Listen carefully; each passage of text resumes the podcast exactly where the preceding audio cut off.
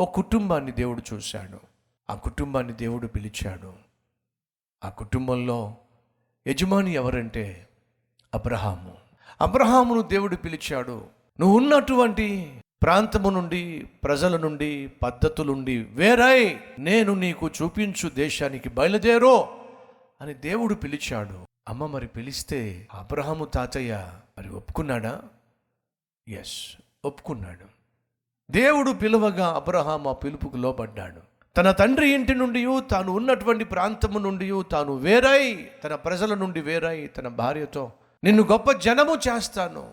ఈ భూమి మీద ఉన్నటువంటి సమస్త జనములను నీ ద్వారా ఆశీర్వదిస్తాను అని దేవుడిచ్చినటువంటి వాగ్దానాన్ని అబ్రహాము విశ్వసించాడు. అంతేకాకుండా నాయనా అబ్రహాముతో దేవుడు ఒక మాట చెప్పాడు. నీవు దీవించువారు దీవించబడతారు. నిన్ను శపించువారు శపించబడతారు. నీ ద్వారా భూమి మీద ఉన్న సమస్త జనములను దీవించబడతాయి.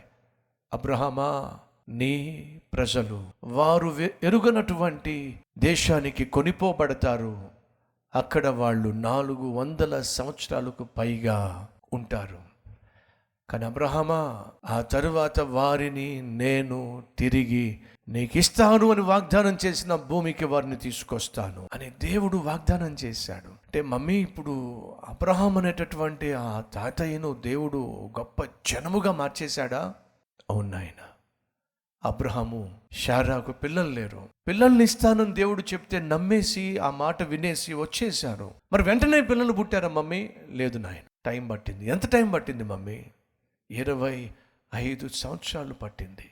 దేవుడు ఇస్తానన్నటువంటి కుమారుణ్ణి వాగ్దాన పుత్రుణ్ణి ఇవ్వడానికి ఇరవై ఐదు సంవత్సరాలు పట్టింది. మరి అప్పటి వరకు అబ్రహాము అంకుల్ తాతయ్య షారా నాన్నమ్మ లేకపోతే అమ్మమ్మ మరి అప్పటిదాకా వెయిట్ చేశారా? వెయిట్ చేశారు నాయన. విశ్వాసము అంటే వెయిటింగ్ వితౌట్ వరింగ్ విశ్వాసము అంటే చింతించకుండా ఎదురు చూడడం.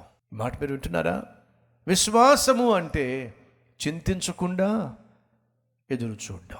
ఎదురు చూశారు నాయన. దేవుడు అన్నంత పని చేశాడు. ఇస్తానన్న వాగ్దాన పుత్రుని ఇచ్చేశాడు. ఆ వాగ్దాన పుత్రునికి ఇస్సాకు అనే పేరు పెట్టారు. ఇస్సాకు కూడా చాలా కాలం పిల్లలు లేరు. పిల్లలు లేనటువంటి తన భార్యను గూర్చి ఇస్సాకు ప్రార్థన చేశాడు.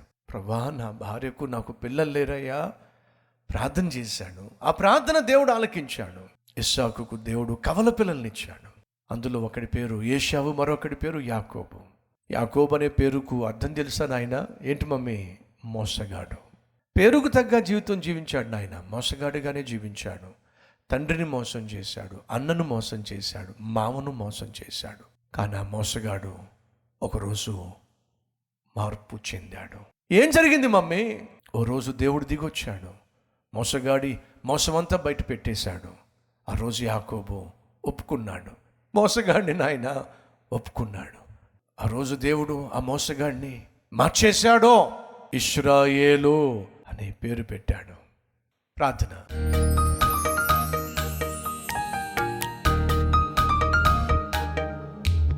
పరిశుద్ధుడవైన తండ్రి దివ్యమైన నీ సన్నిధిలో మాతో శ్రేష్టమైన సందేశం ద్వారా విత్తబడిన ఈ వాక్యం ద్వారా ప్రతి ఒక్కరిని వారి కుటుంబాన్ని నాయన కట్టుకోవడానికి బిడ్డల చుట్టూ కంచె వేసుకోవడానికి కావలసినటువంటి చిన్నప్పటి నుంచి మంచి నిర్ణయాలు బిడ్డలు తీసుకునేలాగున ప్రేరేపించే మనస్సును సిద్ధపాటును పేరెంట్స్కి ఇవ్వండి.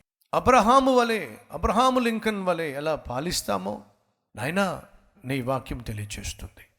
నీతిగా యథార్థంగా ఈ వారమంతా రాబోయే కాలమంతా జీవించే కృపను దయచేయమని నీ బలమైన చేతిలో బలిష్టమైన సాధనాలుగా మేము వాడబట్టు కృప చూపించమని ఏసునామం పేరట్టు వేడుకుంటున్నాం తండ్రి. ఆమెన్.